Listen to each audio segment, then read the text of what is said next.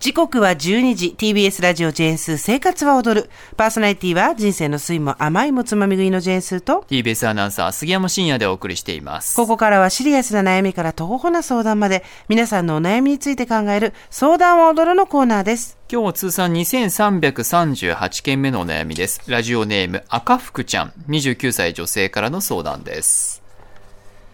スーさん杉山さんこんにちは。こんにちは SNS で相談もどうぞと拝見してメールを送らせていただきました。ありがとうございます。真っ昼間からこんな話で恐縮なのですが愚痴や悪口ゴシップばかりを言う友人へのリアクションって何が正解なのでしょうか？私はついこんな可能性があるのではないか。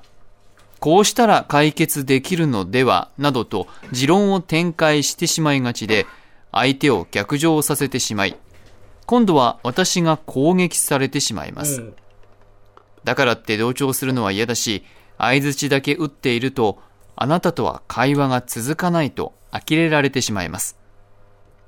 友人は10歳年上の異性。彼のことは大好きだけれど、こういう話題が多いのだけが悩みの種です。どうしたらお互い嫌な気持ちになれずに話せるのでしょうか？はい難しいですねこれね、うん。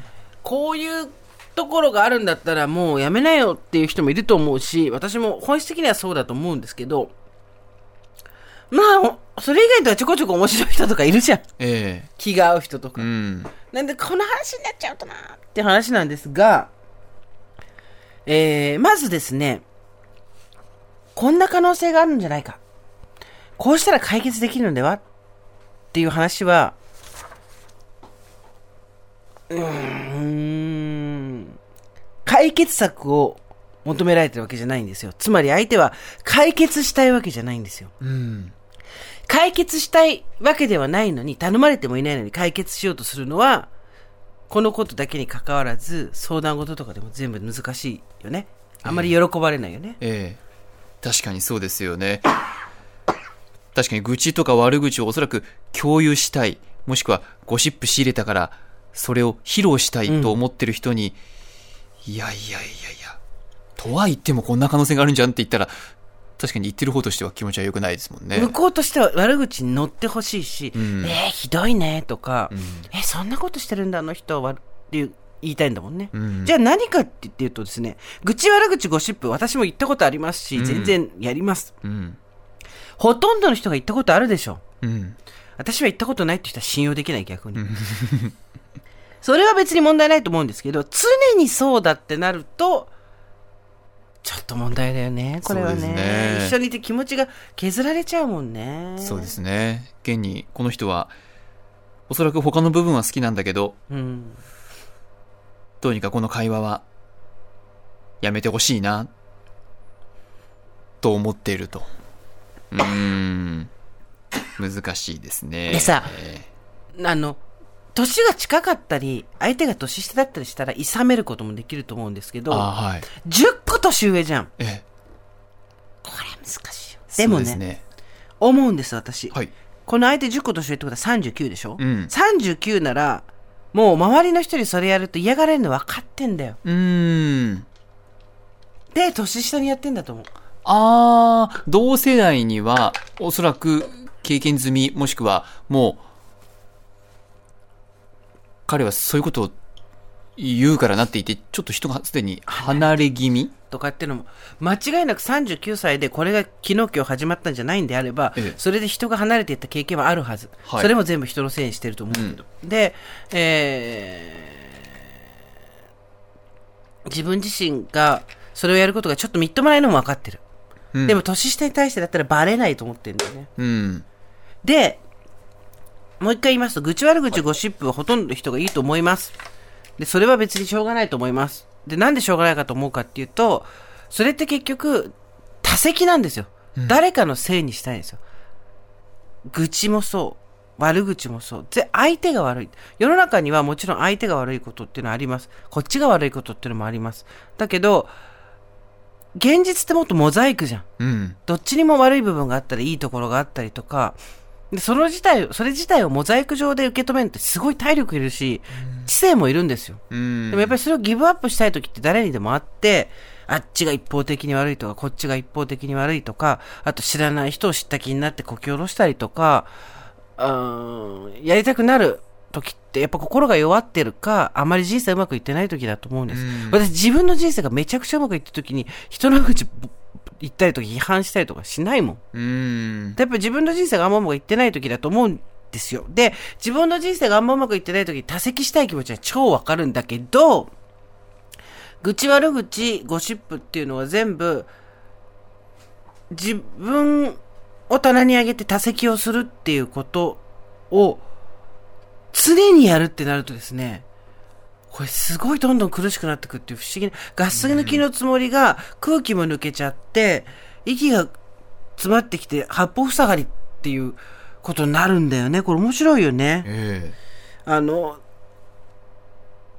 で思うんですけど、最近すごい思うに至ったんですけど、多席思考の人って、究極的に言うと自分のこと信用してない人が多いなと思って。え人のことを責める人が自分を信用していない。そうそうそう。だその、悪口を言っただああれが悪い、これが悪いって言ったりとかいろいろって言って、もちろん何かが悪いことってあります。それはもう、だ自分が悪い、なんて言うんだっけ、そういうの。自己責任論の話じゃないんですよ。自己責任論の話じゃなくて、物事がモザイクである、モザイク上であるっていうこととか、自分にも何か偏りがあるっていうことを含んで話ができないうん状態の時って、やっぱり、私は悪くないっていうことじゃないですか、言いたいのって。うんはい。全部ひっくり返すと。うん悪口も、愚痴も。で、私は悪くない。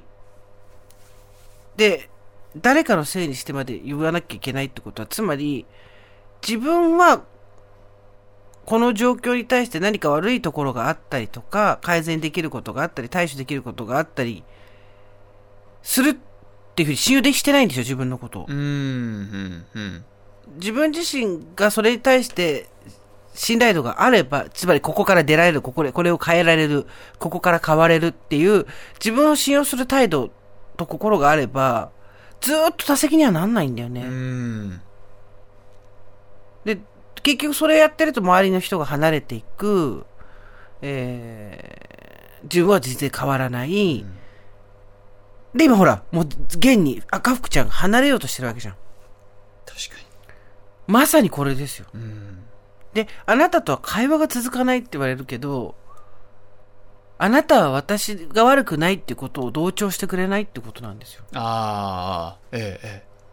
でもそんなことしたくないじゃん。そうですよねだ。って、その人が自力では何もできないって思ってることを強化していくのなんて、友達だったらやりたくないからね。うん。でもこれを本人が分かるの多分相当難しいし時間かかると思うんですけどね。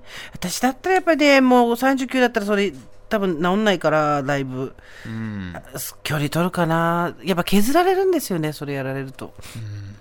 なんか仲いい、一生懸命いつも頑張ってる、心根の優しい友達がたまに、もう、めちゃくちゃ人の悪口言ってたらなんかあったんだなと思って、うん聞くし、乗るし、なんならその子が引くぐらい言うけど、ちょっとそこまで言ってないって言われるぐらいまで乗っかるけど、会うたんびにそれになったら、人は離れてっちゃうよね。ですね。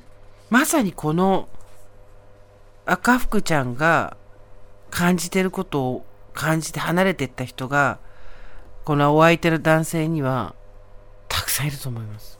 そっか。そのためにみんなひどい人になってくんだと思うよ。その人の中では。うん。多席思考だと。うん。おそらく、赤福ちゃんにとって、ね、いろいろ他の面は好きな面が多いかもしれないですけど、ただこの、愚痴とか悪口の多さっていうのは、たとえ嫌なところが1点、数で数えたら1点だとしても、そこの占める面積は結構広いですよね。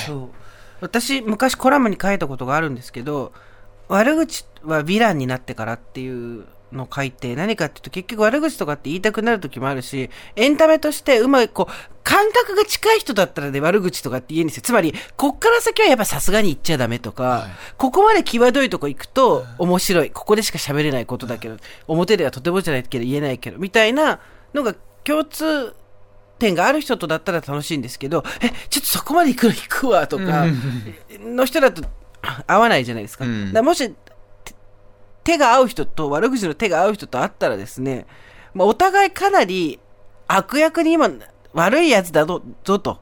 善人のかたあの騎士から悪口言うなよっていうう。んこっちも相当悪だぞっていうことをお互い握れる相手とやりましょうって話はしてて、はい善人の悲願から言う人いるじゃないですか。ええ悪口。おい、いや、降りてこい。地獄で話せって話じゃん。言うなら。言うならねそうそうそう。お前も相当だぞっていうところがやっぱ分かってないから聞いててきついんですよね。この人もね。これはね、やっぱ、どうしたらお互い嫌な気持ちにならずに話せるでしょうかって言ったら、そういう話になったら話題を変えたりしても話が続かないとか絶対言われるので、うんちょっと会う時間を減らした方がいいと思います、うん本当に。で、えーなんでなのみたいなこと言われたら、ちょっと、正直、その、批判だったりとか、噂話っていうのが多くて、ちょっと疲れちゃったって、言いづらいけど、うん。うんなんか最近ちょっと、私だったらどう、10歳年上の人にどう言うかなと思ったんだけど、なんか最近疲れてるみたいだし、なんか、話聞いてるとすごい疲れてるみたいだし、嫌なこともあるの,、なのかなと思ったりしたから、あんまりなんかこう、そういう時に刺激しない方がいいかなと思って、みたいなうんことを言うかな。うんで、どういう意味とかって言われたら、んなんかだっていつもこう、うーん、なんかまあ私が言うのもなんだけど、なんかこうちょっとネガティブな話ばっかりになっちゃうから、なんか悩み事でもあんのかなと思ったんだよね、みたいなうん感じで、あ、あ私今そんなにネガティブなこと喋ってんだっていうのを自覚してもらうっていうところからかな。ね。ねあの悪口は本当登山と一緒ですから同じ高さの山を登れるあの脚力の人じゃないときついんですよあすごい速度で、ね。すっごい速度でキリマンジャロ登っていくっていう人と、悪口聞いてるとおきつい息がきついってなってそうですね。それが毎回になっていそうくそう。ペースで違うそうとなるとね。そうなんだよそういうこと話してると仲良くなったような気になる人もいるしね。うん。共通の悪口言ってたりそうですよね。るなんか腹を割って秘密を共有できたみたいなところで、もしかしたらこのお友達は距離が近いな、仲良くなれてるなと思ってるかもしれないですけど、違うんだよね。だからこそ乗ってこないと。うん。一一回距離を置くのはい一案だと思いますよ私は。向こうに自分がやってることを自覚してもらうためうにも、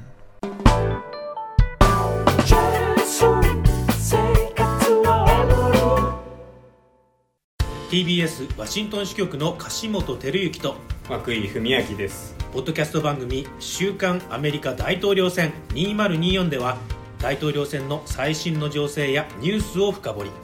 現場取材のエピソードや舞台裏も紹介しています。